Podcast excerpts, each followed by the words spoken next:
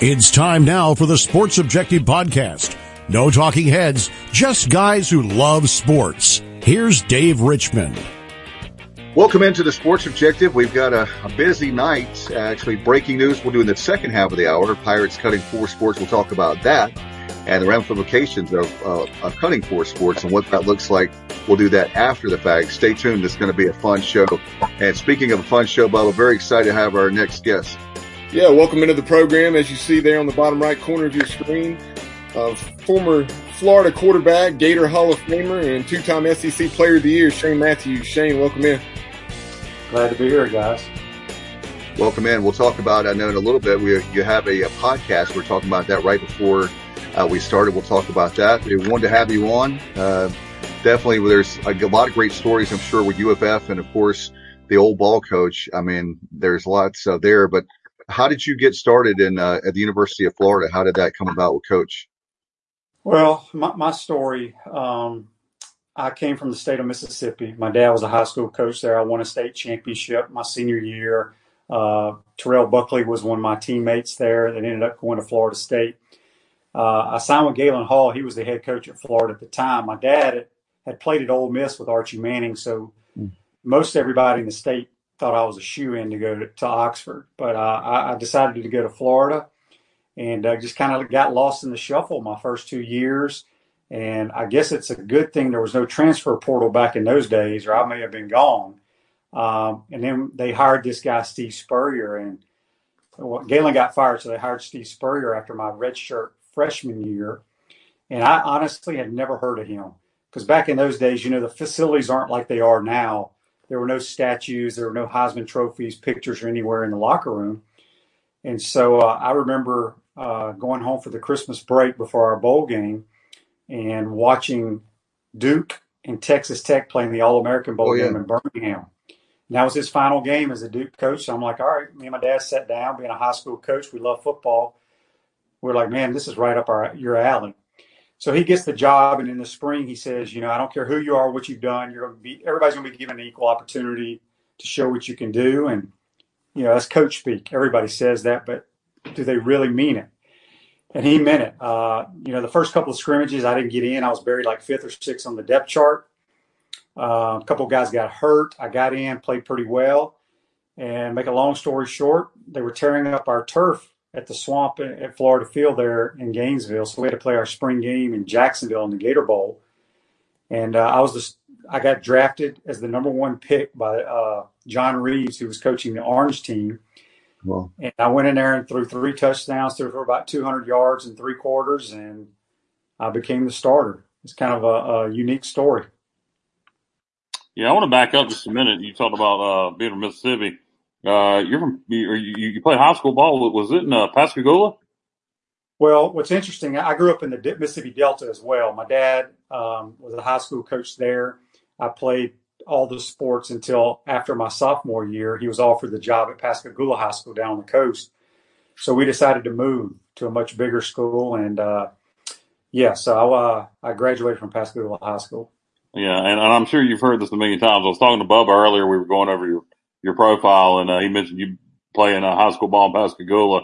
And I was like, Pascagoula, home of the Mississippi Squirrel. And my, my buddy there wasn't familiar with what I was talking about. I do, I do. Yeah. The day the squirrel went berserk.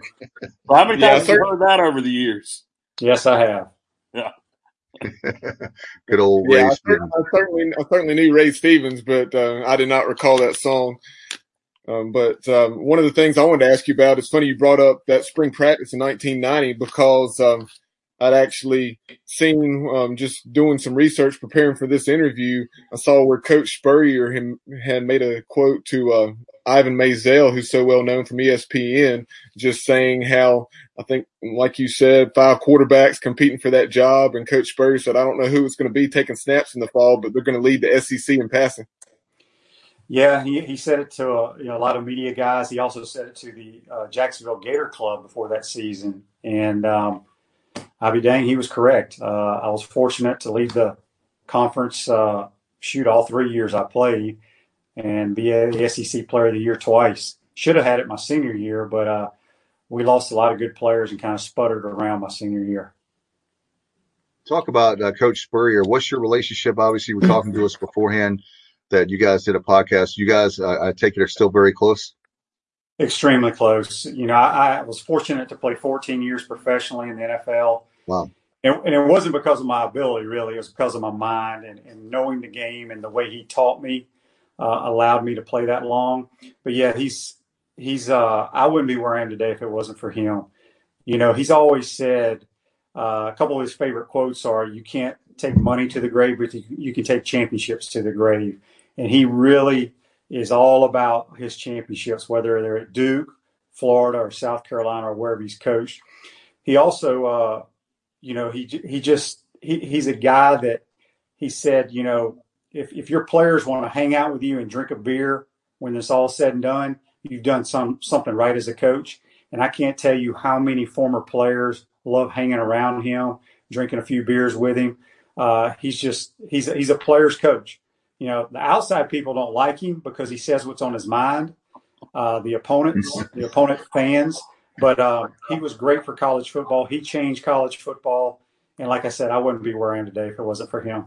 Yeah, he's about personality, and then that's why a lot of people don't like him is because he does have such a big personality. And uh, it, what are what are some? Uh, I'm sure you over the years uh, you, you you've got some. give us a couple good Steve Spurrier stories, something something funny if you if you don't mind. Well, I got. I mean, gosh, we could be here all night, but um, uh, you know, you know, one of the, the first stories that stood out to me was, you know, coaches script their plays these days. He's never been a guy to script his plays. You know, he just has one piece of sheet of paper, handwritten. He wow. does it old school.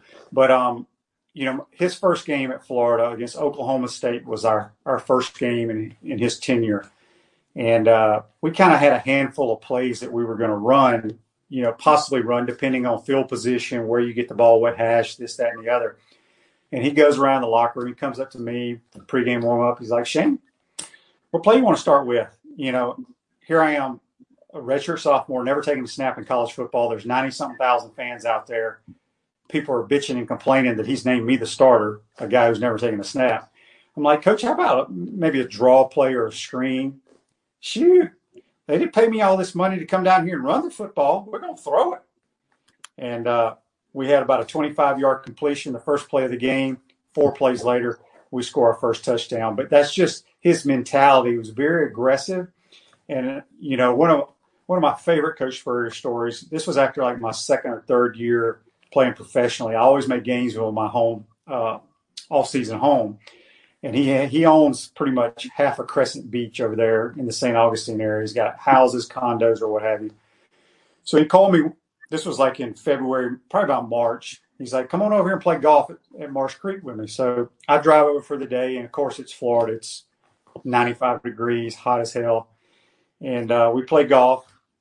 He's like, "Come back to the condo, have a couple beers, and why don't you go to dinner with me and Jerri, his wife? I'm like, well, coach, I probably need to get home. I don't have a change of clothes. You know, I'm drenched. He's like, don't worry about it. You can shower and I'll, I'll get you some clothes to wear. So he knocks on the door while I'm showering and he hands me one of these. I mean, this is like 1995. You know, there, there wasn't a whole lot of dry fit. It was one of those 100% cotton Sarasota Gator Club type, you know, real thick golf shirt. Hands that to me and hands me a pair of navy blue, navy blue, like you know, the old tennis shorts that people used to wear. He's like, here, just wear this to dinner. We're just going down the street. So, all right. So I put it on. Hear another knock on the door. He, I said, yes, sir, coach. He opens the door. He goes, just, just, just turn your underwear inside out. That's what I usually do. I remember uh, Shane. One of my favorite parts of uh, thinking about coaches, he always got accused, even in Duke when he ran up the score against North Carolina uh, back in I think '89. But I'll never forget that he took a picture of the he took a picture of the scoreboard and uh, people were really angry back then. This is way before social media, obviously. Uh, but one another thing I remember by him was um, when you guys with Florida. I don't know if it was during your time exactly when, but years ago, I never forget the people of Vanderbilt were upset because of the score being run up. And if he, he said, if you don't like it, get used to it. and I'll yeah, never well, forget that as long as I live.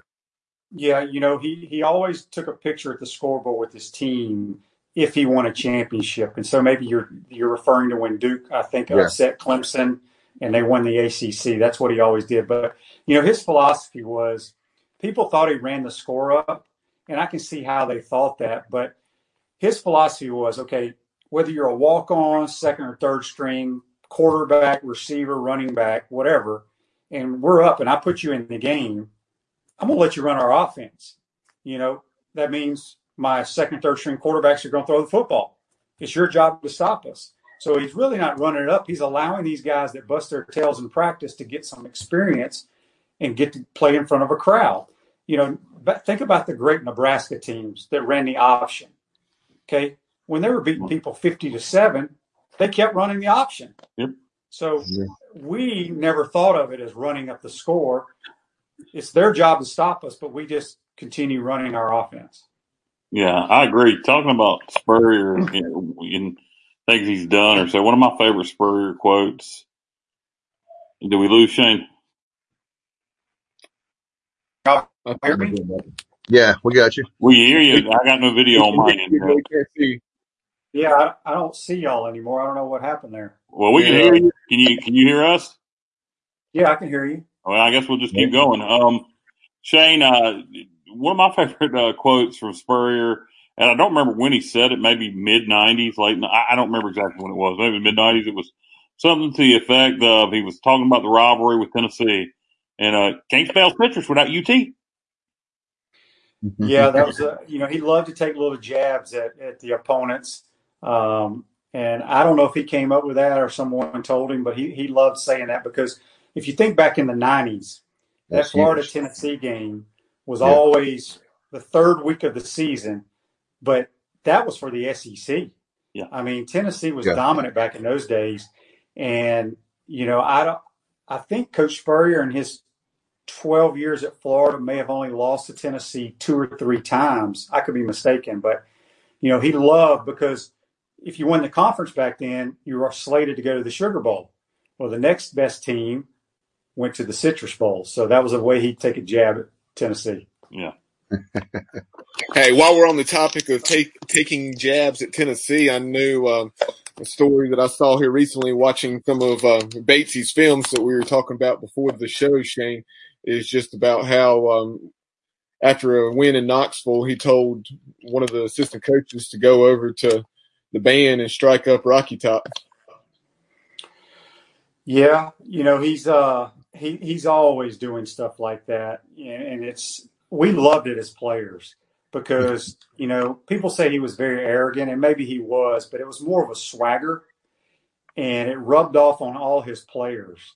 And you know, the the best feeling I think in the Spurrier era when we went and played in opposing team stadiums anytime we could put 40 or 50 on you and late in the fourth quarter the stadium is is emptying that was such a great feeling. And that's one thing that we tried to do every time we went on the road.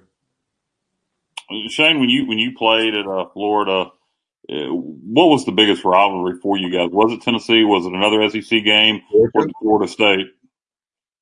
Well you know we would all say georgia.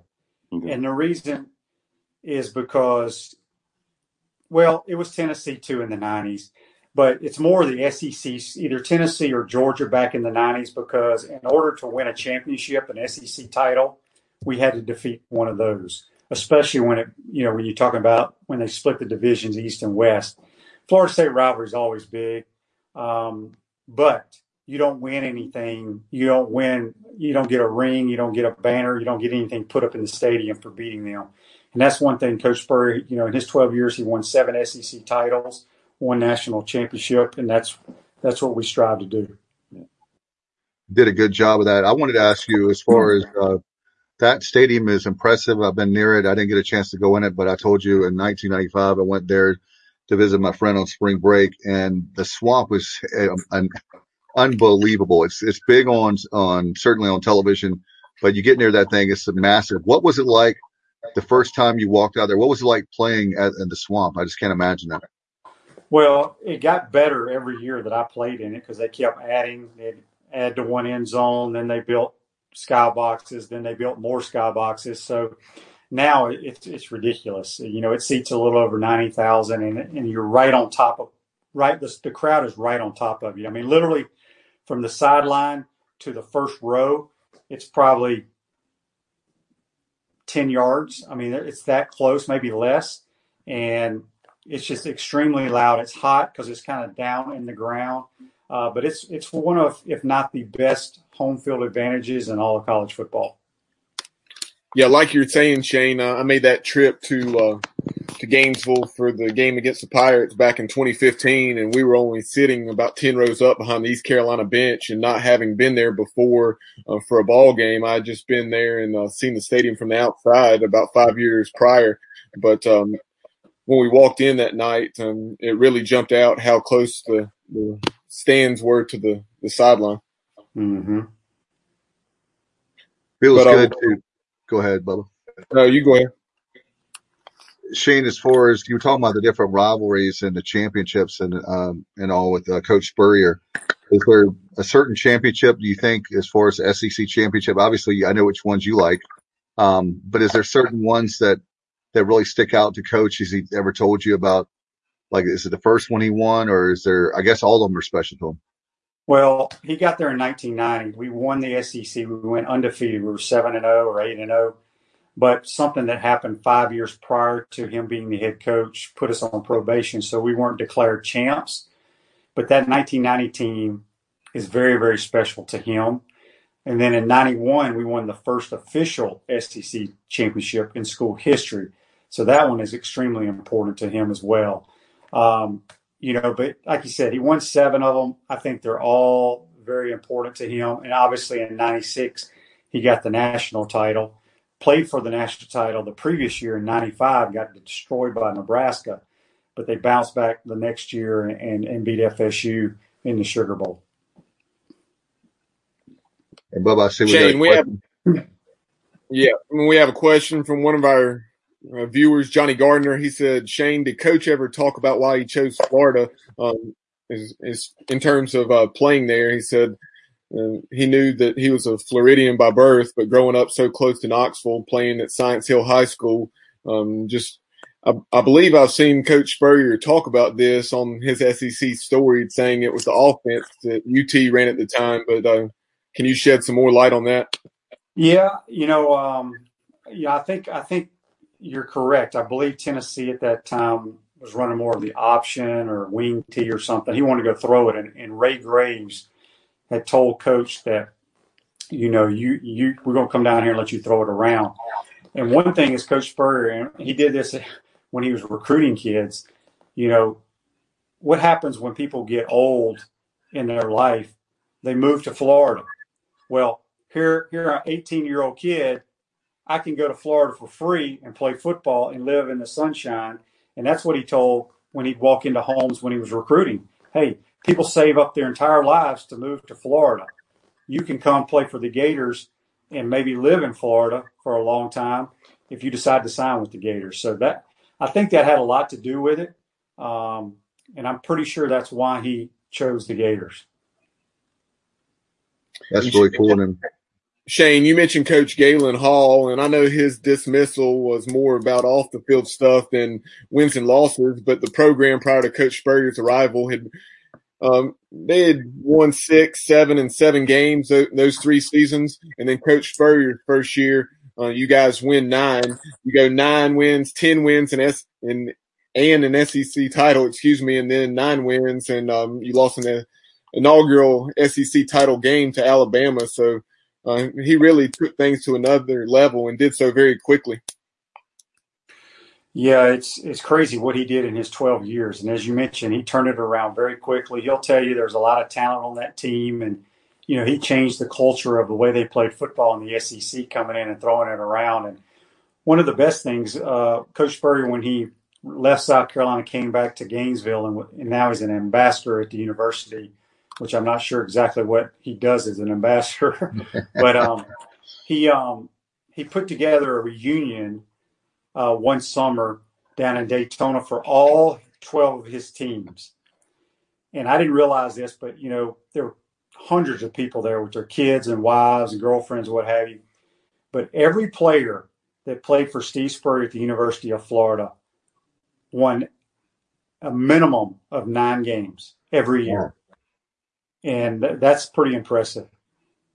Yeah, we'll take. Hey, we'll take six right now, Shane.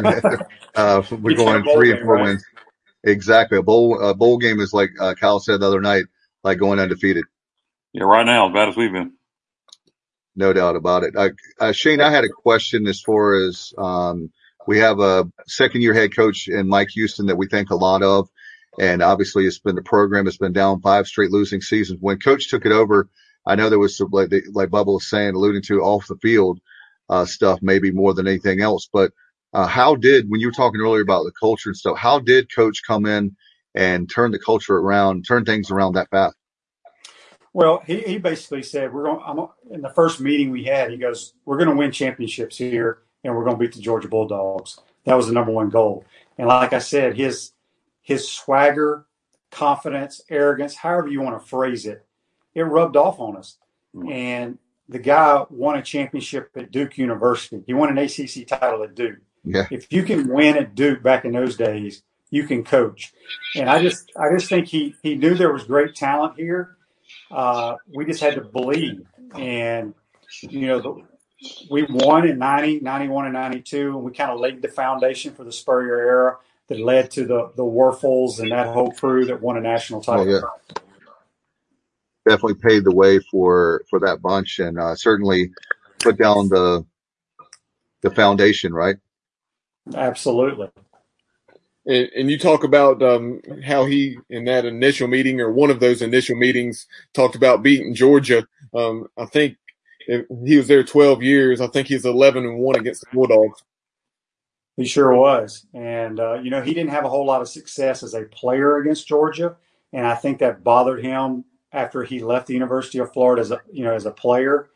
And when he had an opportunity to come back and coach here, and he knew we had to beat them to win championships. And as you mentioned, he, he went 11 and 1. I went 3 and 0, and we destroyed them in two of the games. My senior year, they were very good. They were ranked like fourth or fifth in the country, and somehow we beat them.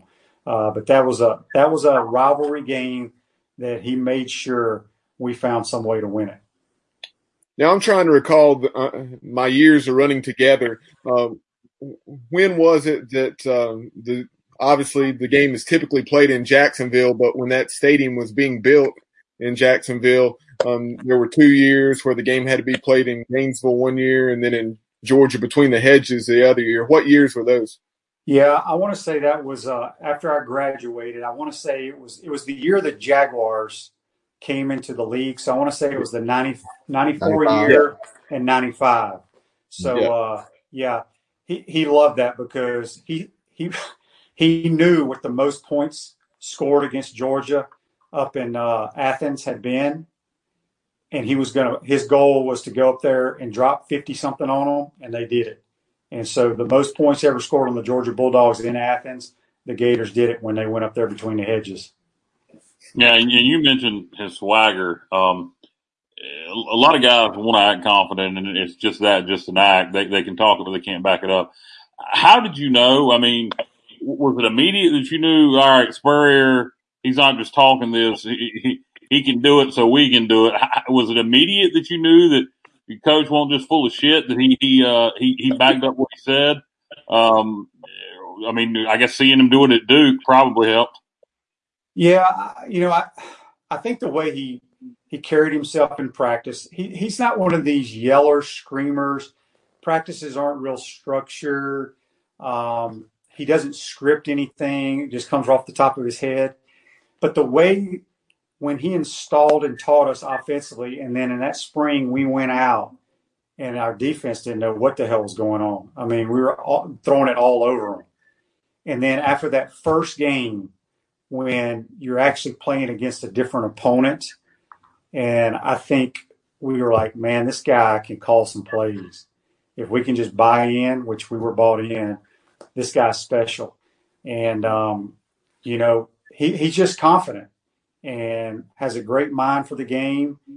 And, you know, it's uh, like I said, I wouldn't be where I am today if it wasn't for Steve Spurrier. You mentioned earlier 14 years in the in the league, and that was you said primarily because of your mind. Talk about your NFL career. Well, there ain't a whole lot to talk about. uh, you know, I um, I think I started 35 games in 14 years. So uh, I didn't get drafted. I was supposed to be the third quarterback drafted uh, behind Drew Bledsoe and Rick Mirer. Wow. Uh, I'm, I'm still waiting for the phone to ring. Um, you know, there was like there was like eight or nine guys drafted that year, but but I was fortunate. I signed a free agent contract with the Bears, and uh, I was there for four years. Went to Carolina for two, back to Chicago for three, and then uh, Washington one, Cincinnati one, Buffalo two years, and then Miami Dolphins with Saban my last year. But the reason I lasted because you know I understood my role in the team. Everybody wants to play, but sometimes you got to be smart and say, look, you know, you're 190 pounds. You don't have the physical stature of a lot of these guys. Yeah, I, I can throw the football. I'm, I'm more accurate than most of them. I know where to go with it. But when guys are drafted, they're going to be given every opportunity they possibly can to succeed. And they, they may fall flat on their face. But I knew every offense I was in, you know, I was the guy that would help the starter. I would help the receivers if they needed you needed to know what to do. So I was kind of like an extra coach. And uh, I enjoyed doing that because I'm a coach's son. I've been around it my whole life, and learning from Steve Spurrier allowed me to play that long. Yeah, and and like Bubba earlier, my, my years are overlapping in my brain. I'm trying to get uh, time periods right. Were was your time at Florida? Did it overlap with Charlie Ward's time at Florida State? Charlie Ward. Yes. So uh, my senior year was uh, the first year Charlie played quarterback, okay. and uh, we played them in Tallahassee, and it was the week before the first ever SEC championship game against Alabama.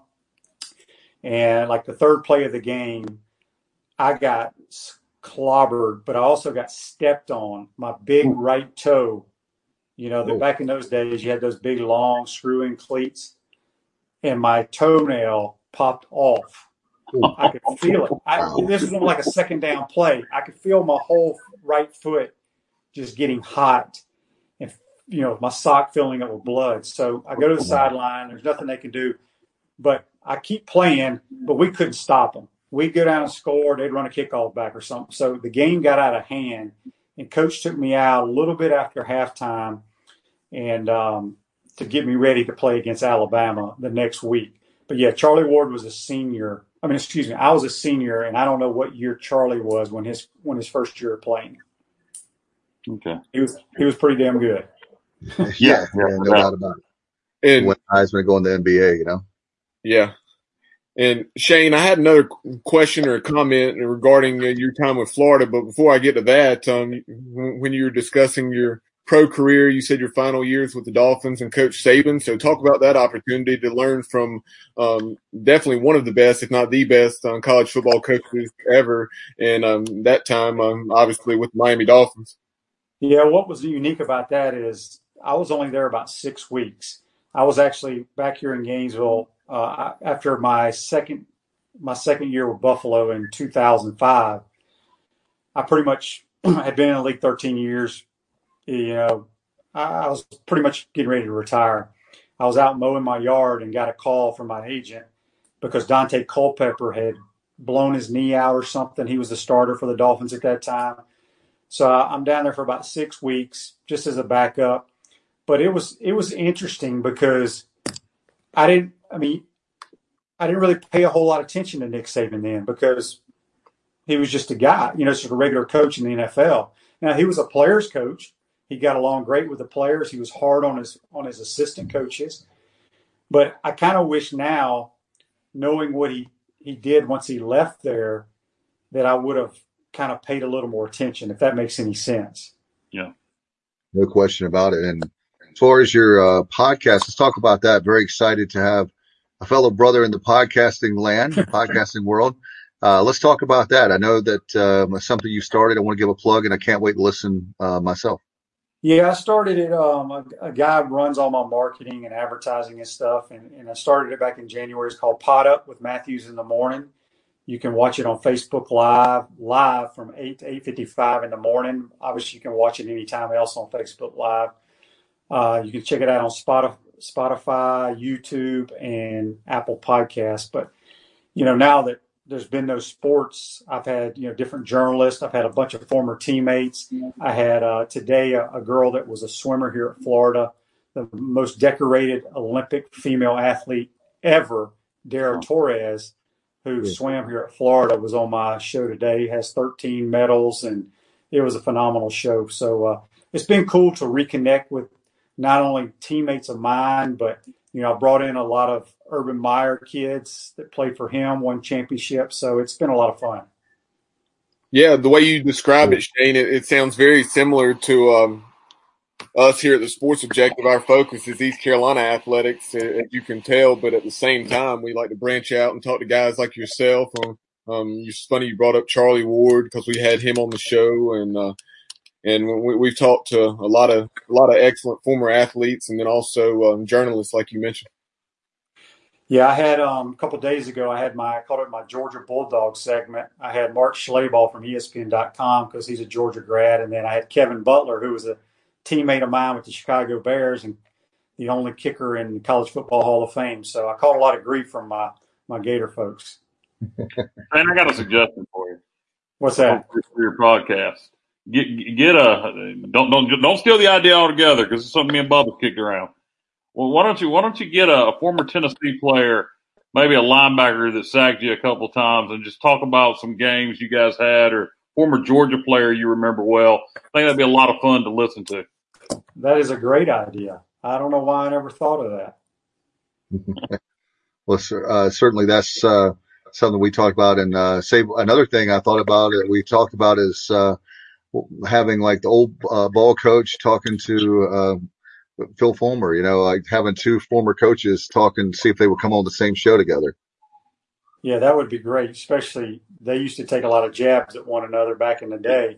Yeah, good friend. I know they're good friends, but uh, you know that's the great thing about Spurrier is, you know, he you know he beat Clemson five straight years at South Carolina, which to me is just remarkable.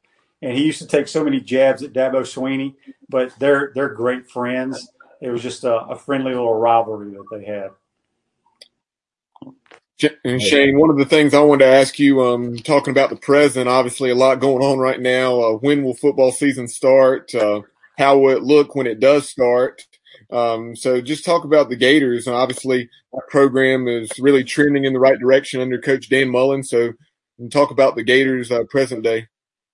Well, you know, Dan Mullen has got has things rolling in the right direction. Uh, you know, he was here before, won two national titles as offensive coordinator. He wins ten games in year one, eleven games in year two.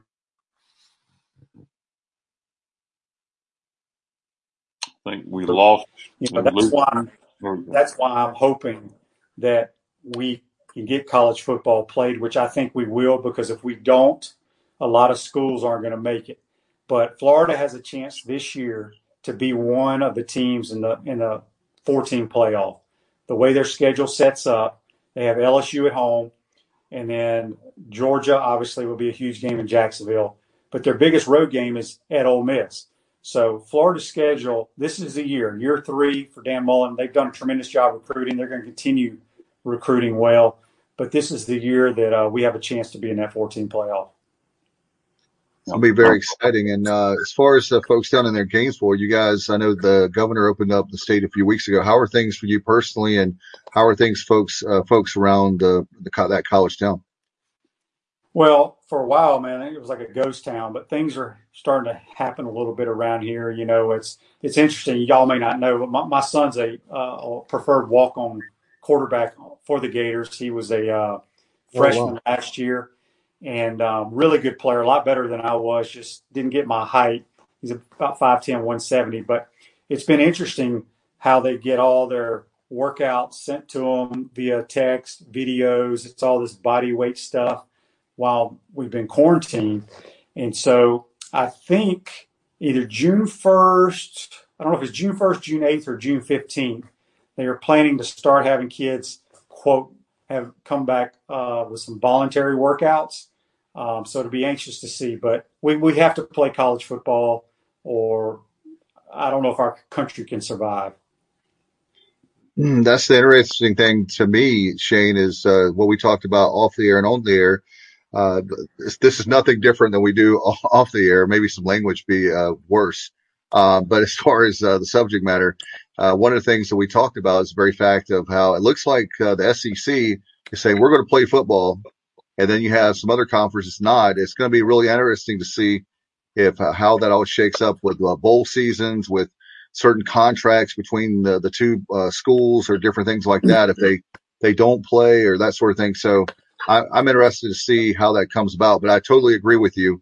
I, I think the I think there's a lot of people that are saying the season won't be played, and we're just talking about May right now. We have a long time before that decision needs to be made. Yeah, uh, I agree 100% with you. We have to play. And, and, and, my fear is, you know, depending on when they start, hopefully we start on time and have a regular season. But, you know, they're talking about, you know, only playing conference games or what have you.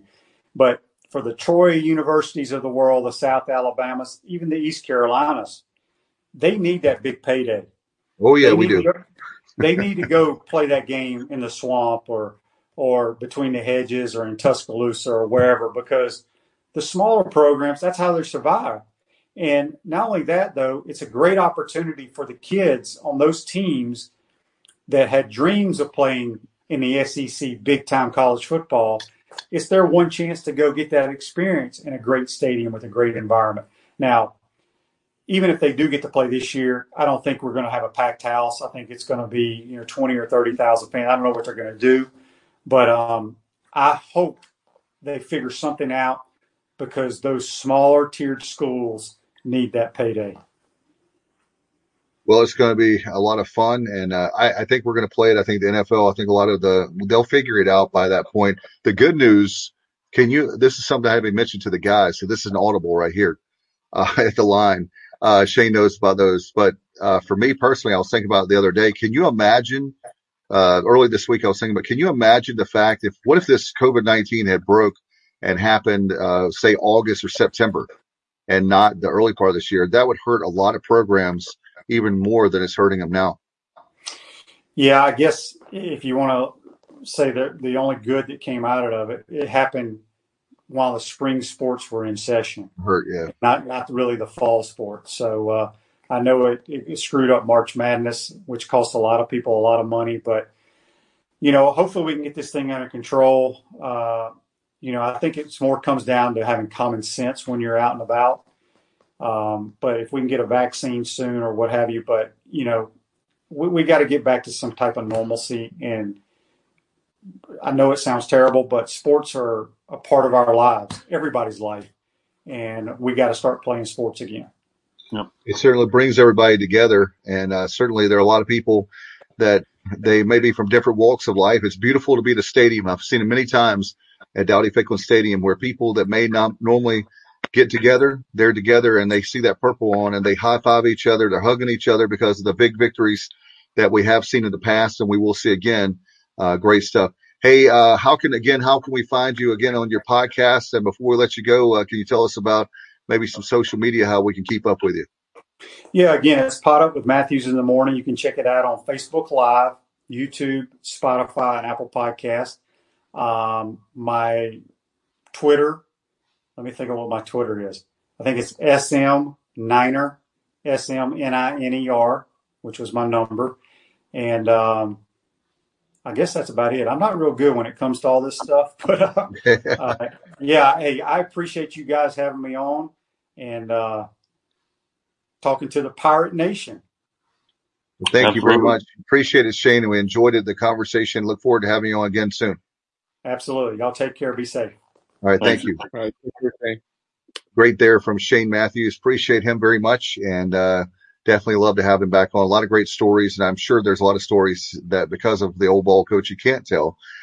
uh, we don't have to worry about the FCC, but certainly uh, we try as as Kyle can tell you and Bubba can tell you, we try really hard uh, to keep it at least PG, uh, if not G, most of the time where all the, uh, it, my kids can watch uh, the show or listen to the show.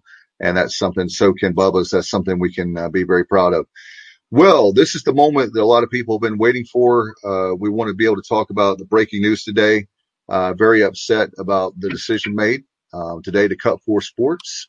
we're going to talk about that now. And um, I guess at this point, the what's going to be what's next. So, guys, where do you want to uh, start? How do you want to dissect everything?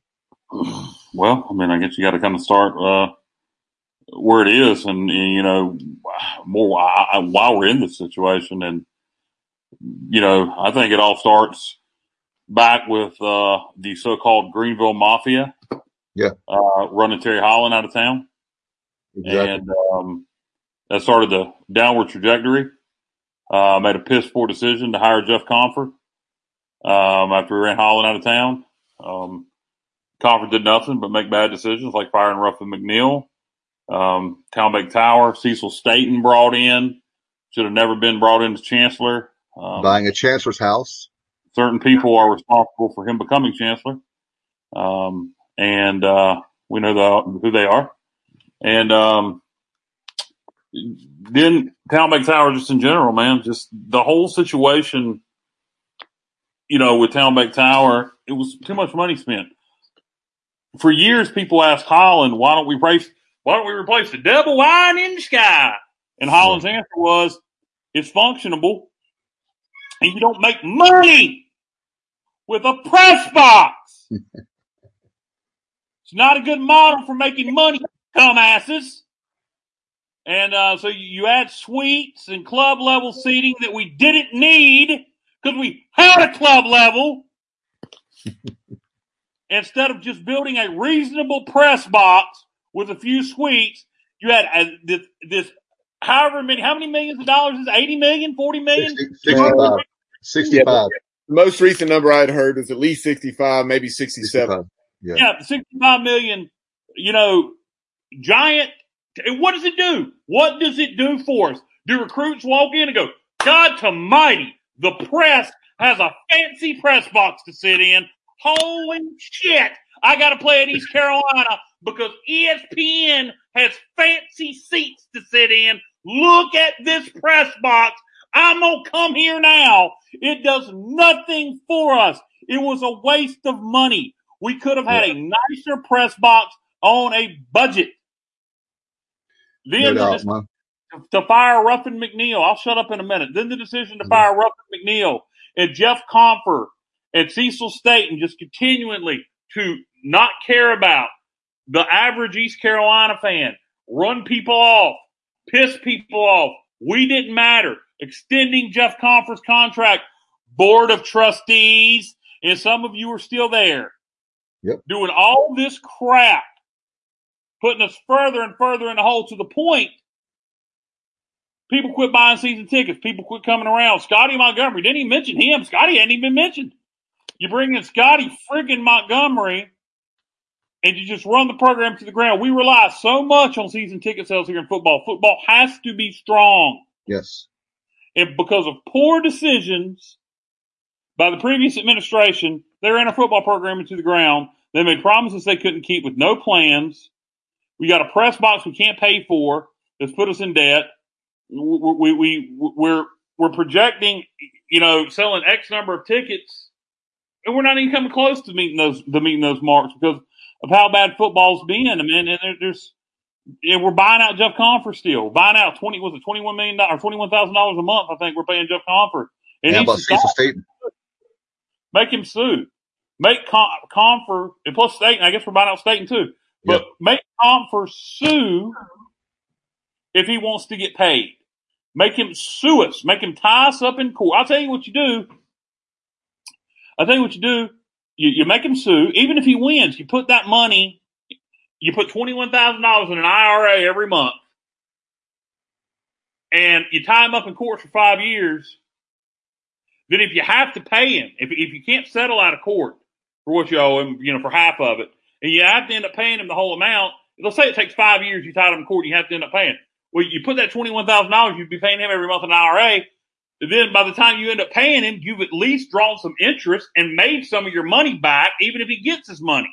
So just don't hand him his money. Make him make him work for it. Make him take us to court. So anyway, it's it's a shame. At the end of the day, we had to cut sports. Um, it's going to save us roughly around a million dollars a year. What I heard uh, with those four sports being cut. Um, so it's a shame it had to be done. I wish we could have cut lacrosse, and that's nothing against Amanda or the girls on the lacrosse team, just out of purpose, uh, because Compher and Shelley brought it in and didn't need to be brought in. We didn't need to add another sport now that we're cutting four. Um, I think COVID nineteen just added on to problems that were already there. You can't blame this on COVID nineteen. COVID nineteen was kind of the straw that broke the camel's back. Um, so I I hate it for the for the for the for the men and women that play tennis. I hate it for the coaches. I hate it for the swimming and diving teams. That we have a lot of tradition in those sports. Um, yeah, we, we just we just won a championship in March. We just yeah. won a championship in March. I mean, come on. It's I'll tell you the problem I have right now. I'm gonna tell you guys, and I'll um I'll if you're are you done or I'll I'll let you go on a little bit more. I'll, I'll finish my thought. Okay. Um, I think John Gilbert is has been handed a tough situation. Um, I think he's a good man. Um, I, I think he uh making some tough decisions. Uh, the one thing I would tell John and I would tell Ryan and all those guys is, uh, you need a little fire, man. We need a little fire. Something needs to motivate Pirate Nation. We, we need to, we need to hear a rally. We need, we need to hear some, some piss and vinegar from you. Uh, you know, we need organization with the Pirate Club. The Pirate Club's a hot mess. I mean, yeah. there's no reps. You know, Ryan Robinson is the, is the, you know, acting head and, we, we need leadership in the Pirate Club. And then, you know, I would end it with this with, um, with Ron, um, Mitchelson. Ron, uh, huh? Mitchelson. Yes, Mitchelson. Um, Ron, I think is a, a solid person. And, um, I don't think right now, uh, it's the time to, to be replacing the chancellor. Um, we're, we're, we're in too much turmoil, uh, particularly if it's going to be another political appointment. Um, and there's some people that want yep. to do that. Yep. So let, uh, let, let Mitchelson just, uh, let things play out. Just, just, just, just give it time. If, if you don't want to name him chancellor, let, let him stay on as intern for another year or so. And, uh, we, we need something stable. I mean, we, we need, that's another thing, man. There's just been so much turmoil. We need things to be stable for a while at the university. Yeah. Yeah, uh, for me personally, I'm very upset. First, another thing you forgot to mention, Kyle, is that we had the issue with the chancellor's house that was uh, not cool, and we promised the neighborhood association we were going to keep the chancellor's house on Fifth Street. We spent, um, I think we spent like a speaking of spending, like a million dollars. We said we we're spending, we spent a million dollars um, on the, and now, and then we, and then we, not only that, so we went away from that. Then we went to buy a house from a guy that was a former former member of the ECU Foundation. The house was worth nine hundred thousand dollars, and we bought it for what 1.2, 1.3 million. I mean, it's away from the university. It's not a part of campus. That was a terrible decision. Another part of the Greenville Mafia. That was a terrible idea, and I'm coming clean about it. I've been holding back for a long time. But we, all three of us, uh, are nice guys. We spend thousands of dollars every single year on this podcast, thousands of hours working to promote ECU sports. We're spending money on season tickets, Pirate Club, you name it. We've done it for East Carolina. And so what I want to see is, okay, you cut the sports. There's a lot of people that want to cut the sports. You cut the sports today. What's your plan? What's your plan? I'm not hearing anything about $10 million, how that's erased. We got plenty of people right now that talk a big game that never contribute to the university ever. And I don't care if you're a million dollar donor or you're a dollar, potential dollar or a hundred dollar donor. We have a lot of people that never ever give, but they're the first piece of the people to complain. We need those folks to step up. Number one. Um, I'm very upset about the swimming and diving. For example, we have a guy like Rick Kobe, a Hall of Famer who spent what 30 years at the university, just going to throw that all away. If that's going to vanish. Do you really think cutting four sports a million dollars a year. Do you think that's going to help the problem? We've got a lot other problems in cutting sports. And that was just to me, that was just to show people that we're doing something about it. It's a permanent decision for a temporary problem. I tell you what we need to do. Dave Hart said it best when he said we need to make football healthy. So all you people out there right now, buy season tickets. We have 40. It's embarrassing. 4,600 season tickets is all we've sold. And you look at 10 years ago when we were winning championships, 24, what was it, Bubba? 24 and a half thousand we, we sold under Skip Holtz. We are pirates. You keep, everybody talks about how they love the pirates. We love the pirates. What's that? Did we, did we ever get that high? Jesus. It was pretty close. Yeah. It, it, was, it yeah. was at least upper 23s. Yeah. And so what I'm saying is what I'm saying is now, instead of everybody, I'm hearing on radio shows and different things, people pointing fingers. What I want you to do is everybody come together. Instead of a slogan being one pirate nation, why can't we just literally buy season tickets, Give more money to the Pirate Club. If it's $10 million, why can't people come on a, a, podcast or a radio show, television, newspaper, and if you have to beg or whatever we have to do to get the 10 million, let's get the 10 million, move on. I'm sick and tired of hearing about how we're in debt. We can be out of debt. Everybody, instead of pointing fingers about who did what or when, that's over. Now this is a new day. This is a new era. Those sports are gone. I'm sick and tired of hearing about over and over and over again about how we're in debt. We've been hearing about that for, we knew this is not like this is new today. It's not like COVID. You can't blame COVID 19. We were in debt way before COVID 19, going all the way back to people getting desserts and free liquor. I mean, that's, we've got. Dave, I think the reason, you know, like I was just pointing fingers is because some people still want, that are still involved. I know um, that. I know that. Some people, some people that you have a lot of respect for because of what they did for you in the past that won't admit the the crap they've done and want to and want to and want to try to try to you know make it look good. Um, and uh, if you're going to keep being involved, look, if you quit quit doing the same crap. First of all, if you if you if you if you've made mistakes in the past, realize you've made mistakes. Realize what you're doing is hurting the university. And if you want to stay involved, quit doing the same crap. Quit making your party, and particularly your side of a political party, more important than the university and the people of Eastern North Carolina. I was going to say that I don't care if you're Democrat, Republican. Everybody knows there's different political views on this show. Number no, one, the Republican Party in the state is divided. Yeah. So what I'm saying is, I don't care about any of that. I don't care who you vote for. Look right here. We're all, let's see if I can get up there. I can't do it real good. There we go. All pirates. And you look at my ring. We're all pirates. All right. We're pirates. Why do we have to worry about who's appointed? If it's Tim Moore, we don't care. We don't want Tim Moore. Let me go ahead and say on the record, we don't want Tim Moore as chair, you know, chairman. Yeah. We don't, I mean, as the chancellor. I, I, don't know anything about Tim Moore. He doesn't seem to have a lot of, I, I personally, me personally, being we are a, a facility of higher learning and education, I would like someone with that kind of background as the chancellor. I don't know. Yeah. That may be crazy, but uh, it seems like a good idea. Um, I, I, really don't know anything about Tim Moore except he's a Republican speaker.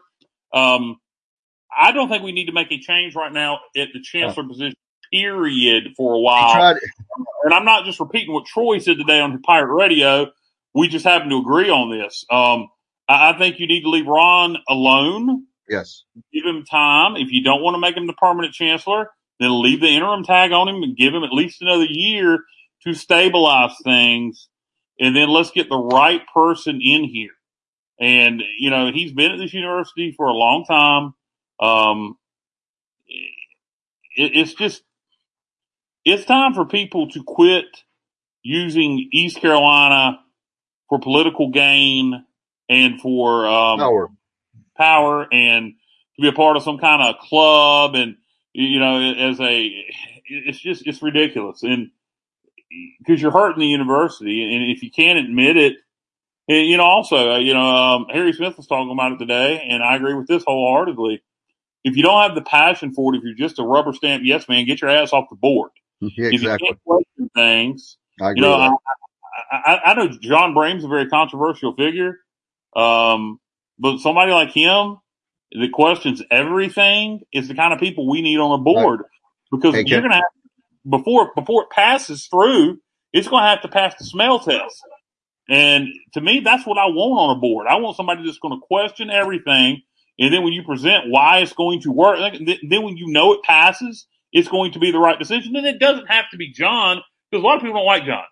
Um, but somebody of that ilk, not a yes man. Well, by the way, today is a good day because uh, John uh, John became a, John yeah. became a father today in fatherhood. So congratulations to John and Jennifer. Uh, the, everything is going good. Last night, last night, the baby was born. Yeah, uh, I think around seven o'clock Eastern, and uh, healthy baby boy. And so congratulations to, to both of them. So I wanted I forgot to say that, and also before I do a more rant, I just wanted to say uh, sending our thoughts and prayers out to Coach Pat Dye under the weather right now. We're praying really hard for you, coach. And there's a lot of great friends of ours, including Terry Gallagher, that come on the podcast a lot. I know coach has been uh, sick the last few weeks and we're thinking about you.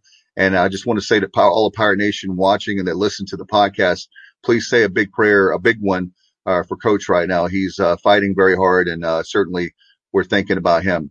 Uh, as far as to me, um, what I, what's missing for me for everything is simply, as I've said the last two years for this podcast and everybody else has a platform. So this is our platform that we can talk.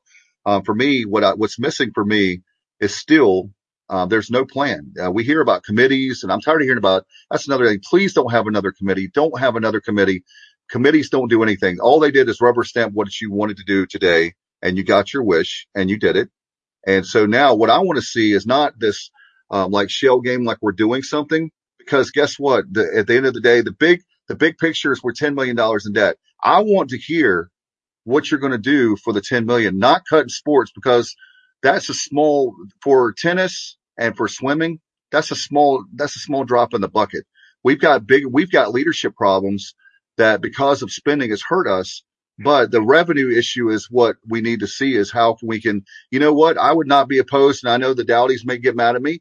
John Bream, speaking of which, had a great idea. Why not name have a state a title sponsor for the name of the stadium and then at Dowdy Ficklen Stadium?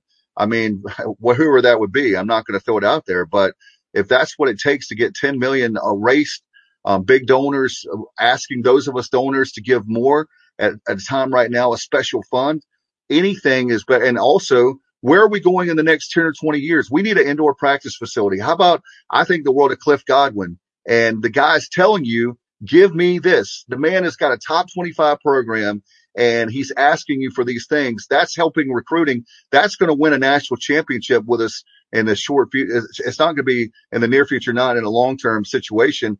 Give that guy whatever he wants. I mean, he's a top 25 coach in the nation. That ECU is well known in baseball and basketball with Joe Dooley. Look at him. He's doing great things. Let's uh, do things for Williams Arena we can do that if we first we got to tackle the debt, sure, but we've got to have a plan of where we're going, and that's one thing that's been missing for me for quite a while. It doesn't matter filling the athletic director; it doesn't matter who the athletic director is. Well, I think I think part of the problem that Gilbert's facing is there's so much debt and so overwhelming that he he, he may be having trouble figuring a plan of attack uh, the biggest thing would be to get the, the simple answer to me, Dave, besides winning, obviously, would yeah. be to get Pirate Club back on good footing.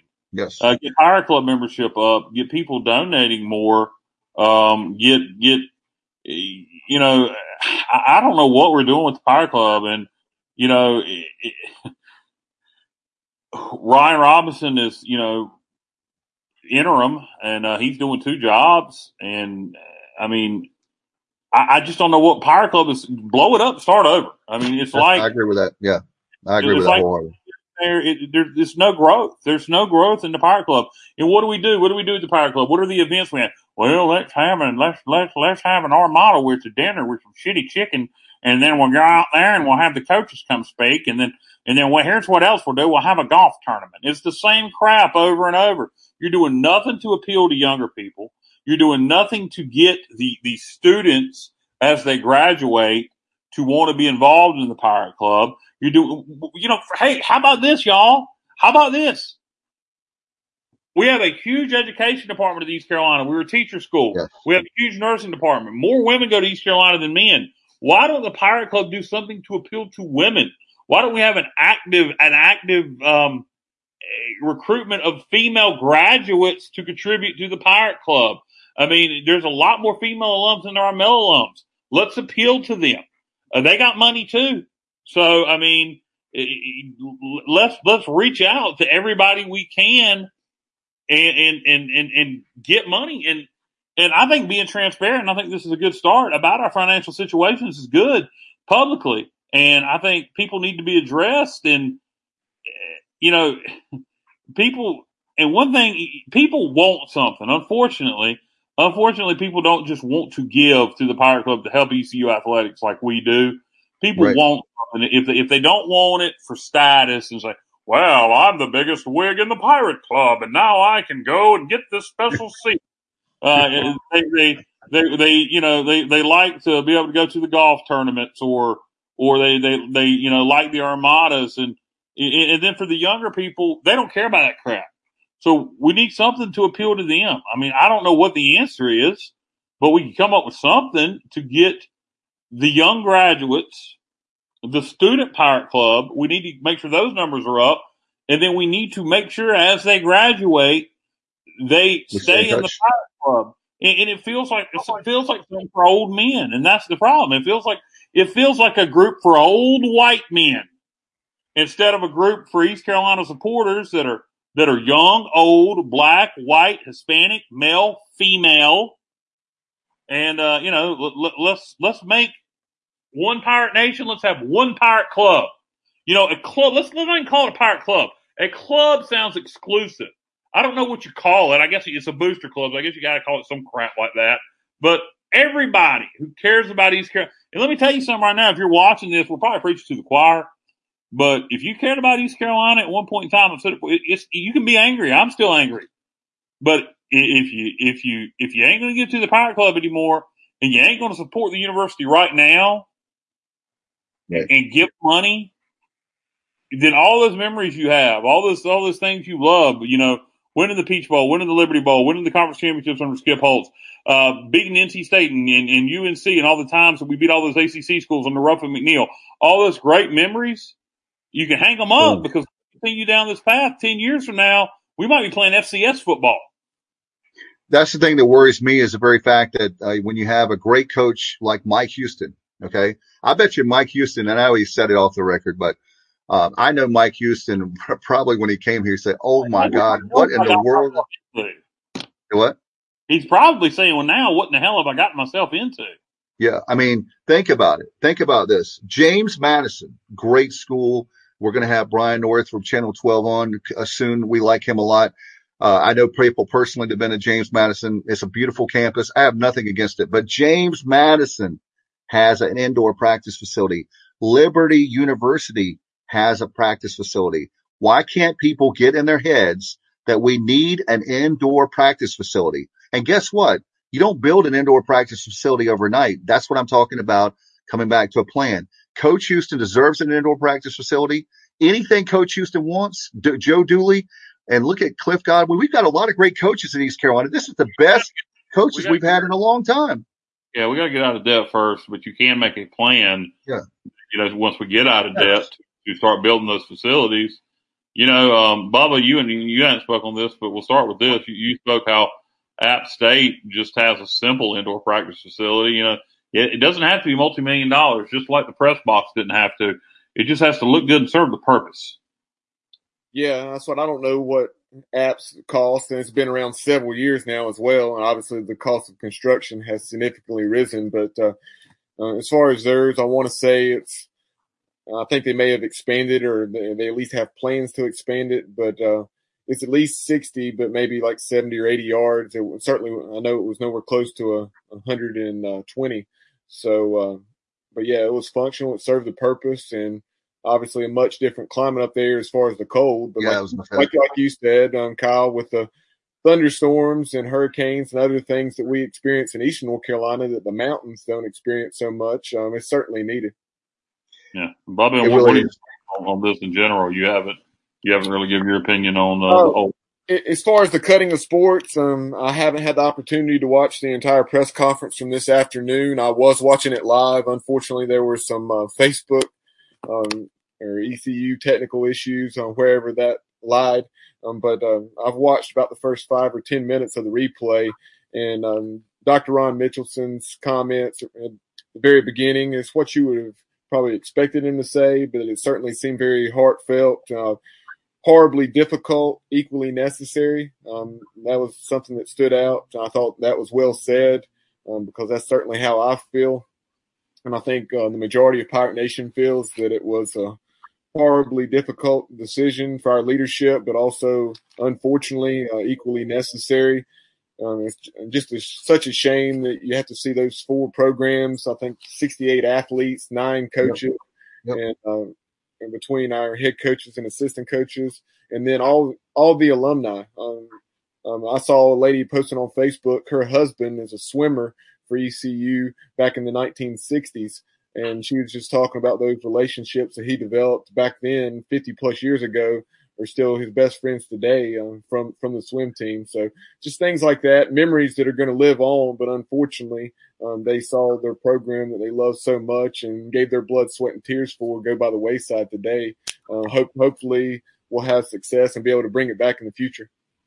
Yeah, and, and that was something else about the the reason swimming was chose despite the success instead of something else was because uh, apparently the aquatic center needed significant upgrades and it just wasn't a commitment we could afford to make or was willing to make right now. So I think that was why I think tennis was a pretty obvious choice. No offense to anyone, but uh, I think that's why it was the tough decision to cut swimming was because of the upgrades needed to the uh, aquatic center.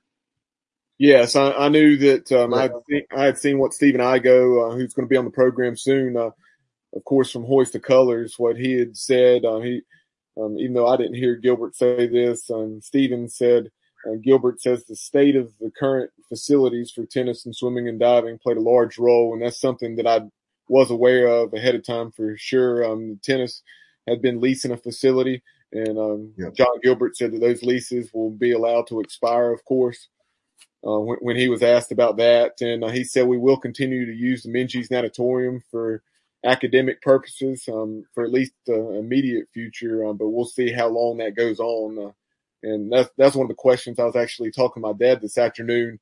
We're interested um, in what the cost of the upkeep would be for the Minges Natatorium for academic purposes. And what about club swimming? I mean, I'm assuming that – there are universities in the area that have club swimming that yep. if we want to have a club swimming team that they could compete with. Well, here, yeah, I certainly hope um, that all these student athletes, um, well, first of all, uh, like John Gilbert and Dr. Ron Mitchelson said, there's scholarships.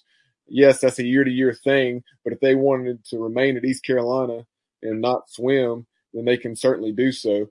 Um, but uh, like you're saying, I, they're not going to do it. I, I, I imagine a large, large percentage is. They're not going to do that. I mean, that's really dumb. They know they're not going to stay. That's why they said they're going to honor the, the scholarships. It's yeah. a nice eating nice thing. And if we're going to be real, we're going to have to be really real right now.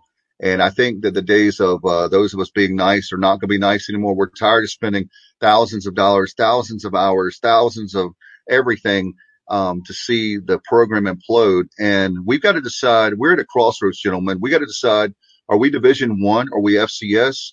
Um, people get mad at me for saying that, but when you make decisions like you made today, and going all the way back to 2013, um, it doesn't it doesn't look as a Division One program. And um, and Kyle, I know when you said um, when we lost to James Madison and Mike Houston, we were definitely uh, they were way better than us. An FCS program was better than us um, A and T, of course. Um, so, so we've got to decide: do we want to be a Division One school, or do we want to drop back to FCS? I mean, I, I'm really serious. I'm not. I'm not joking because decisions that are made like today, uh, when you're ten million dollars. In I don't. I mean, Dave, you're entitled to your opinion. I mean, I, I just, I, I hate to, to, put too much on the decision of today. I, I don't think it's anybody's I don't think it's anybody's theirs now's fault that today's decision had to be made. I'm not blaming them as far as um, do I think that they made the decisions, terrible decisions? No, I'm not saying that. I'm just saying that look at the big picture. When you're $10 million in the hole, um, these sports that we picked today are not the problem. And I think that I still don't see a plan of how we get out of there. How, how do we get out of $10 million when, um, let's uh, another thing to address, and I want to make it very clear here on our platform, is the very fact of I believe it'll never happen, but I believe the way that board of trustees are picked are terrible. I don't care if you're a Democrat or Republican. I want people that love East Carolina. I don't give a damn if you're a Democrat or Republican. I love East Carolina. East Carolina gave me a chance when they should have never given me a chance to enter the school, and they did. And guess what? I graduated and that made me even more proud of a pirate. And I'm I'm wearing my ring today. I'm wearing my shirt today because I'm like somebody. The, the people that made the decisions today won't be around in 20 or 30 years. They won't be there, but I will still be a pirate once and for all. I will. I'll die a pirate. And that's one things I'm very frustrated about is people keep coming in, making decisions that are paid pirates. And guess what? They leave, but we get to inherit the problems and we never solve the problems. We just keep, that's what we're doing today. We're just passing it down the line. We're not, we need to roll up the sleeves and do something about it and not just say we're doing something about it by cutting sports because that doesn't do it. That doesn't, that doesn't solve it. I think one of the problem is, and I alluded to it before, Dave, is there's some people here that claim they love the university and maybe have done a lot for the university in the past that are still being involved and making bad decisions because they're running it like it was ran 20 years ago. True. They're doing things for political gains and social gains and and instead of what's best for the university. And you got to stop doing that crap. And, and until that happens, until those people get the hell away from the programs or they get the hell away from the university or remember what this university is supposed to be, um, it's just going to keep happening. And, um, that's the problem. I mean, you can have this person or that person. You know, if if, if certain people don't like them, they're going they're going to make sure they get out of here some way, shape, or form. Um, so until the until the Steve Logan used to call him the lunatic fringe, uh, until that lunatic fringe, until this handful of rich white assholes quit ruining things, uh, and the majority isn't ruling, it's time for the majority to step up because the majority of the people feel like I feel, feel like you feel like you feel. And it's time that the majority rules instead of the minority. And the minority in this case ain't used to be in the minority, rich white assholes. So, uh, and, and tell those guys, look, we, will take your money, but shut up and sit down. You don't know what you're doing anymore. You, you, you, you, you, you know nothing about how modern universities and athletics should be ran. So give your money, but shut up and sit down. Go, go sit in the go go sit in the multi million dollar press box in your suite, and and and, and let and, and, let the uh and, and, let the Gen Xers run shit because it, it's time that uh that our generation is running things, and you take your old asses over there. And this isn't an ageist thing. This is a this is a group of people, uh, not not all older people that are from that age group are like this. So understand that when I'm saying this because a lot of cool people. Barry Kearney, I'm looking at you. Um, That's right. But people, people from that uh from from that set, go, go take your ass to your suite and, and, and let and, and, and let some people, let some new blood get in there and make some decisions. It's very frustrating because we sit around and you know we're everybody talks about how we're going to be this big school. We're a big school. We're a big school. Big, big schools don't do this. And what I mean by that is we, they don't allow I'm not talking about today. I'm talking about collectively, like when I was on Adam Gold's show yesterday, I said, Adam, I'm trying to give you seven years and seven minutes. I think it was about eight, but, um, you know, it's, it's that very thing. There's so much has happened. And I even talked about the beginning of that interview. There's so much has happened. You could, ESPN could do a 30 for 30, man. It would be kick ass. I'm going to just tell you that right now. Um, but I just, my biggest thing is, um, I think that things have gotten way out of control, way out of hand. Um, again, I want to see a plan. I've said it for two years, the master plan of where are we going in the next five, 10, 20 years. Guess what? I make plans all the time. They change, but at least I have a plan. Uh, plan, no plan is a plan. It's just not a good one. And we keep doing that over and over and over again. We waited 40 years for a press box. That was from 1978. And we could have had a nice press box if we had gone like in Logan's end of Logan's term in the 90s. That's when we needed to build one. So that's what I'm talking about is when you don't have a plan. And then what's happening is you don't have a plan. And then all these people come and go, new athletic directors, new administrators just keep coming and going. And after a while, it's like, stop the insanity, like Susan Powter. I mean, stop the insanity. We've been doing the same thing over and over again and expecting different results. It's not happening. And, and you can look at it just in football. You can go all the way back to the 80s. Well, we ran Ed Emory away.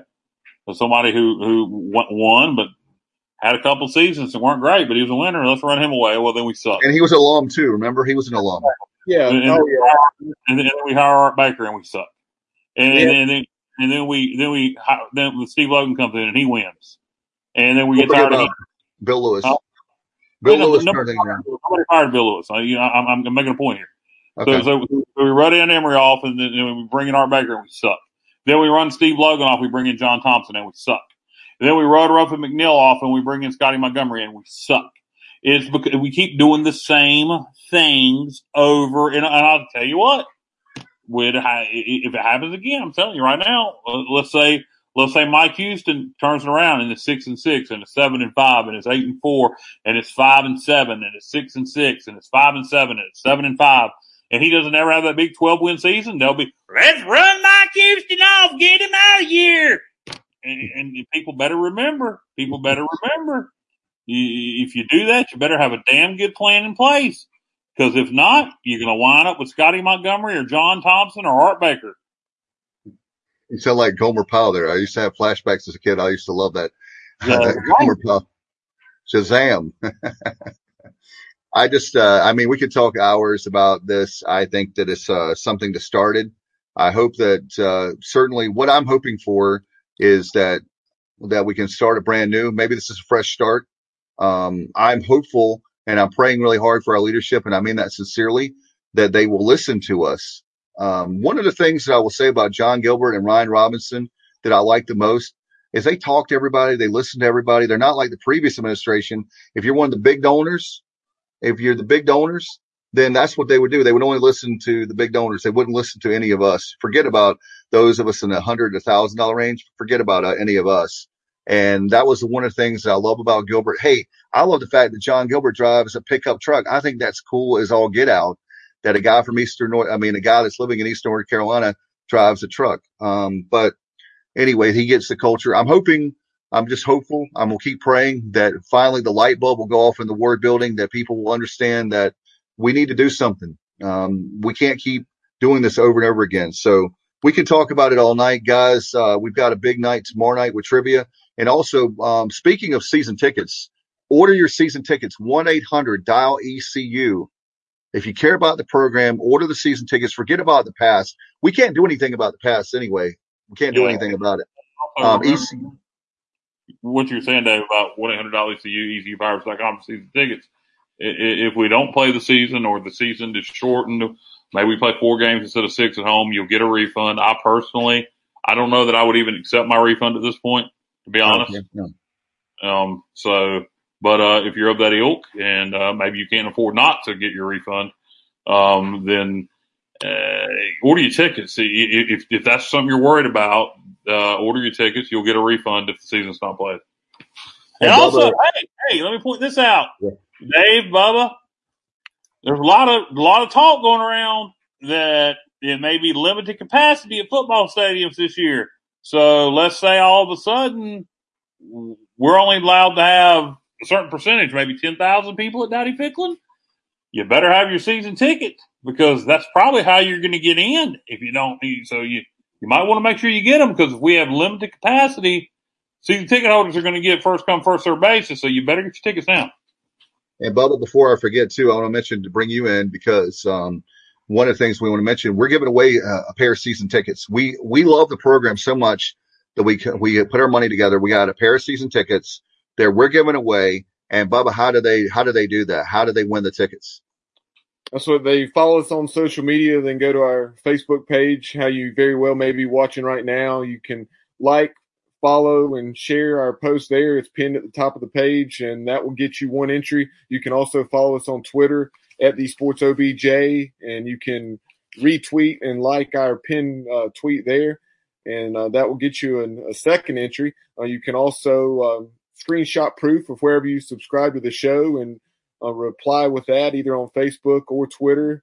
That would get you a third entry, and then a fourth way to to get your name in the hat uh, for for uh, four chances at winning these tickets is to go to YouTube and subscribe to our YouTube channel. So those are the four ways you can put your name into the hat, anywhere from one to four times, and then some other things that I had. Um, the first thing, uh, actually, kind of piggybacking off what you're saying, Kyle, as far as the importance of buying season tickets. Um, I think it's Gene Smith, AD at Ohio State, put an article out there today. I believe it was you that sent it to me. And as far as that's concerned, um, the capacity there at the Horseshoe is obviously in excess of a hundred thousand, and they were planning for anywhere from like twenty to twenty-two thousand to be um, in attendance. So that, I know that's where you're pulling that ten thousand number from. Uh, so whether it's season ticket holders or and then obviously you have students who are paying fees and um, it, typically we have anywhere from you know eight to maybe even eleven or twelve thousand students in attendance, so that's going to be very interesting as well. How many, how many, Well, I think how many tickets students are entitled to? Go ahead, Dave, before I continue. I'm sorry, I was just going to add to your th- thought, Bubba. here's, and I mentioned to you guys the other night, I think what you do is very simple. You and Bubba, uh, Kyle, you and Bubba do a great job and I'll have to do a better job because I think what we should do is, uh, just like the TSA, I think for a few hours in advance, people start lining up, um, put a mask on, check them to make sure the temperature's right. And, um, I have no problems whatsoever as long as people wearing a mask and we check their temperatures. That's the biggest thing for me going into the stadium uh, because I tell you what, we have a, we have a big issue right now. COVID is not going to be a, for here forever. Um, it's a short term thing, but what is going to be here forever, hopefully, is uh, football. And if we don't have, if we have 10,000 people, I mean, that's worse than, that's the worst that I've ever heard of, you know, if, if that's all we have. I mean, that's how we make our money. And, uh, we've got to have that money to make the program go. And it's better than no fans. If you, if you have, oh, I know that. Yeah. I mean, that, that's, uh, you know, uh, I, would like to see it. it, it I, I think, you know, I, maybe we, if we can do 50% capacity, that'd be 25,000. That's better um, than nothing. Yeah. And that'd be fine. I think, you know, uh, that's about what we've been drawing anyway. Yeah, that would be a great, yeah, that would be a great day for us. Uh, unfortunately, out, maybe, out, 25,000. Um, but, uh, maybe that'll be, maybe we'd have an excuse then, right? and then sort of half full. You know, I do think it'll be at a reduced capacity. I really do. Um, uh, and, and it is certainly part of how we now, now football contract TV money is going to start kicking in this year, Dave. Uh, yeah. So you do get $8 million a year off your TV contract or between seven and 8 million, I believe. Yeah. So uh, that is important. Uh, so that does help, even if if we have a reduced capacity. Uh, I, I think you have to play the season even if it's no fans. I don't imagine that's going to be the case with no fans. I don't see it. I don't foresee a world that come late August, September, whenever, where we can at least, and then who knows? But you would think we would at least be able to get 10,000 people in a 50,000 seat stadium outside and space them out. I mean, if we can all, if we, if we can have 1,000 people in Walmart, to be sure we can have 10,000 people at Dowdy don't, don't get me started about that. I, I mean, I'm about to start to wear a mask for the show. Oh my God. I know, I know we're both Democrats to, you know, pull the cat out of the bag. We might have just lost some viewers and listeners with that one. Bubba's a Republican. Um, but, uh, Go him under the bus, right?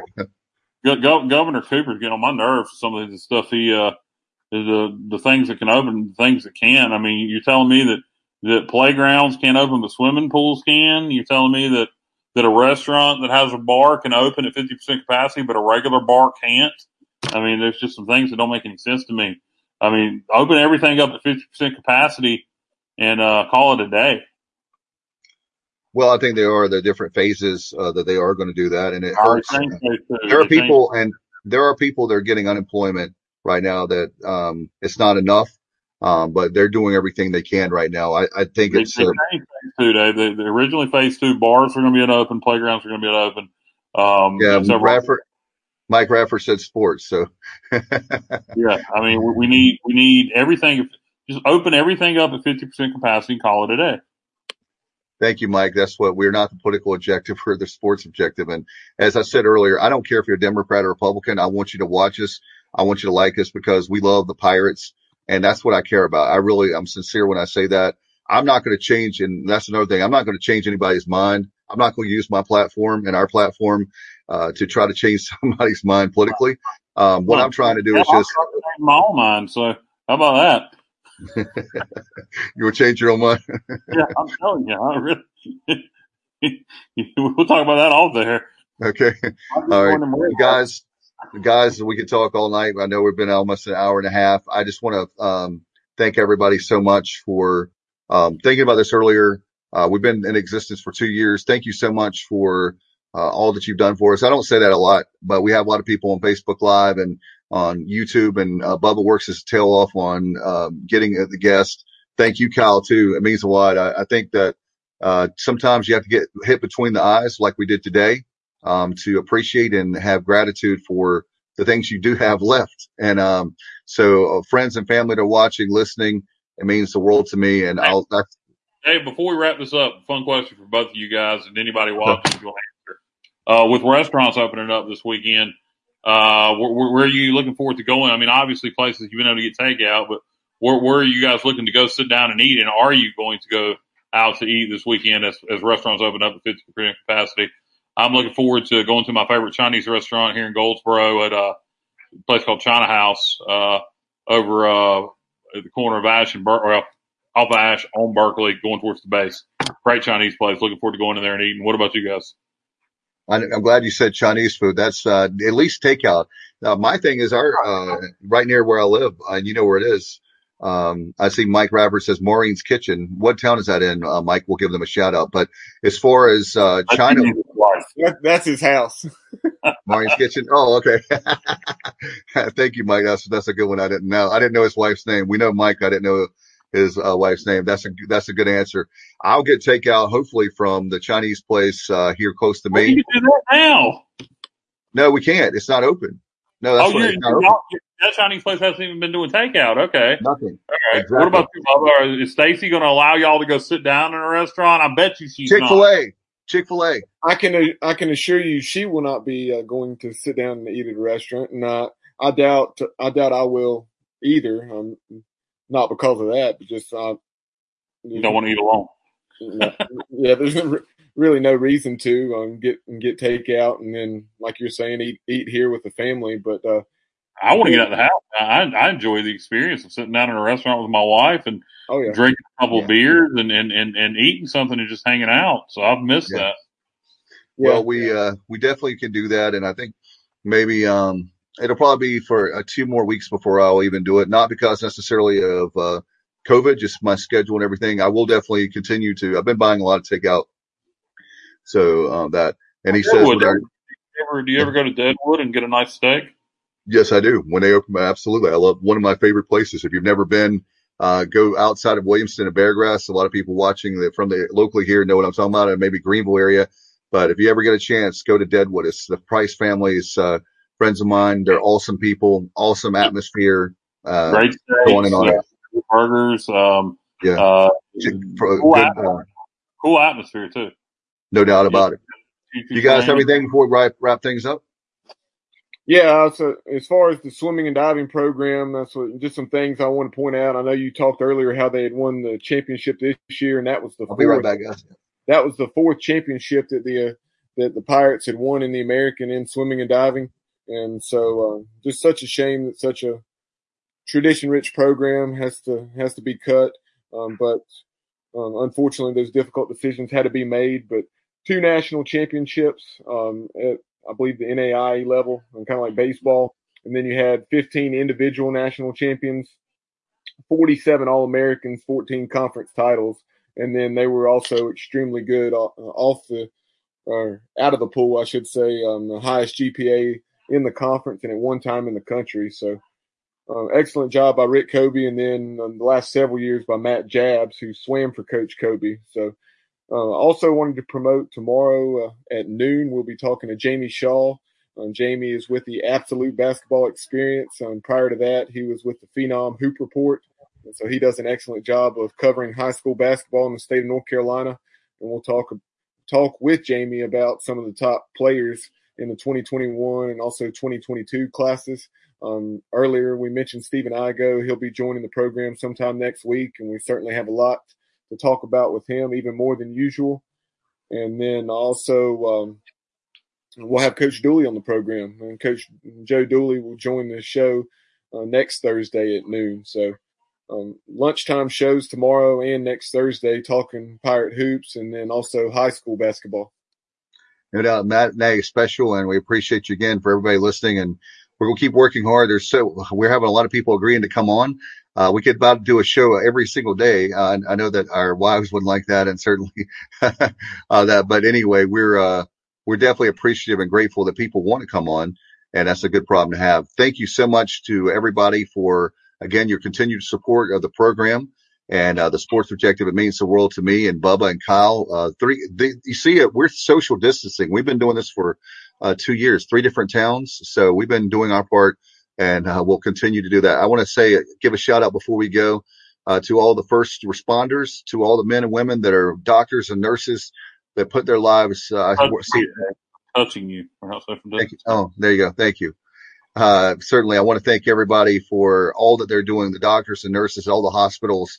Uh, certainly, uh, there's a lot of people working ca- countless hours to keep us safe. I want to, on the bottom of our hearts, I want to say thank you. A simple thank you. You are heroes and we appreciate you uh, very, very much. Kyle, do you have anything before we go? Uh, no, guys. Uh, just um, tough times, man, and it's not going to get better overnight. Uh, go Pirates, and hopefully, maybe uh, maybe this fall we'll have something to be happy about. Bubba, how about you? Uh, we talked about the Pirate Club earlier. I really didn't share any thoughts there. Um, I've been involved with the Pirate Club for several years as a as a rep here in the Charlotte area, and prior to that, in um, the Winston Salem Piedmont Triad area. And so my thing, um, like you mentioned, um, the significant decrease of Pirate Club members. We haven't done a good job of getting those uh, young grad, excuse me, not young grad, but student Pirate Club members to become young grad Pirate Club members. Um, at one time, uh, we were right there around 8,000, give or take. Um, most recent numbers I knew of were in the end of 2018. I want to say we are like 53 or 5,400. So, you, I mean, you see, um, literally a third of our Pirate Club membership had gone down the tubes. Yeah, we got to work hard on that. There's no excuse for, let me say this, and uh, I don't want to get on another tangent, but there's no excuse for as many graduates we have living to only have roughly 6,000 is all we have giving. Uh, it's over, what is it, 126,000, maybe more, way more than that, but I'm the num- not the numbers guy. But, uh, that's another thing that we've got to do is do a better job of getting people that are alums to give to our university. When you, when I tell people that they're shocked because they think East Carolina has the reputation that we have, the good reputation, believe it or not, that we have. And there's so many, uh, passionate fans out there. They think we have more than 6,000 giving. And so we've got to do a better job of that. We can't just talk about it. We got, it's time to do something about it. Hey, watch yourself. It ain't 6,000 alums giving because you got two, two thirds of the podcast that are Pirate well, Club members that aren't alums. Thank you. Well, yeah. Well, I meant to say, I'm sorry about that. I meant to say people that love the, the, the university. But I'm just saying that there's, my point is there's never there's a whole bunch of people that are graduates that are not giving. You got these damn graduates that aren't giving, and you got people like me and Bubba who uh, love the university, who who have family ties to the university with with his dad, my wife, that that care more about the university. And by the way, it's two different people. His dad's not my wife. Um, but we got ties to the university, and we care more about the university than people actually went there. So it's sad. Yeah, we're we're certainly not by ourselves, Kyle, and, and there's certainly plenty of others who um, never attended East Carolina that just that just love the Pirates and. Uh, and yeah, like you said, we have over a hundred thousand living alumni, and sure, we have those distance learners who aren't into athletics, um, just went to East Carolina because there's a place for them to achieve their goal of getting a college degree. Um, we're not being unrealistic in that regard, but at the same time, uh, we certainly have. I mean, you tell me. I mean, you ha- we have anywhere from, at least at one time, uh, not that many years ago, we had anywhere from forty to fifty plus thousand in Dowdy Ficklen, and most of those were Pirate fans. And and we only have 5,400 people in the Pirate Club now. That's that's not good. Wow, even less than six. Wow. Uh, definitely, we got to do something about that. But again, we can talk all night, guys. Uh, I appreciate you so much. Are you? Um, did you have another topic, Bubba? I know. I'm sorry. I'm trying not to get cut you off. No, no. I'm I'm I'm good. I just wanted to plug that upcoming content with Jamie Shaw tomorrow at noon, and then also uh, Joe Dooley next week on Thursday at noon. So Jamie at twelve on a Friday. All right, sounds good to me. At least for some of us. All right, uh, Jamie, we'll see him to uh, definitely tomorrow right here on Facebook Live. Thank you so much for being a part of our show. Uh, whether you listen to us, watch us, or both, you've been listening and watching the Sports Objective podcast. Go Pirates! You've been listening to the Sports Objective Podcast. Join us next time as the guys will be objective, and the objective is sports.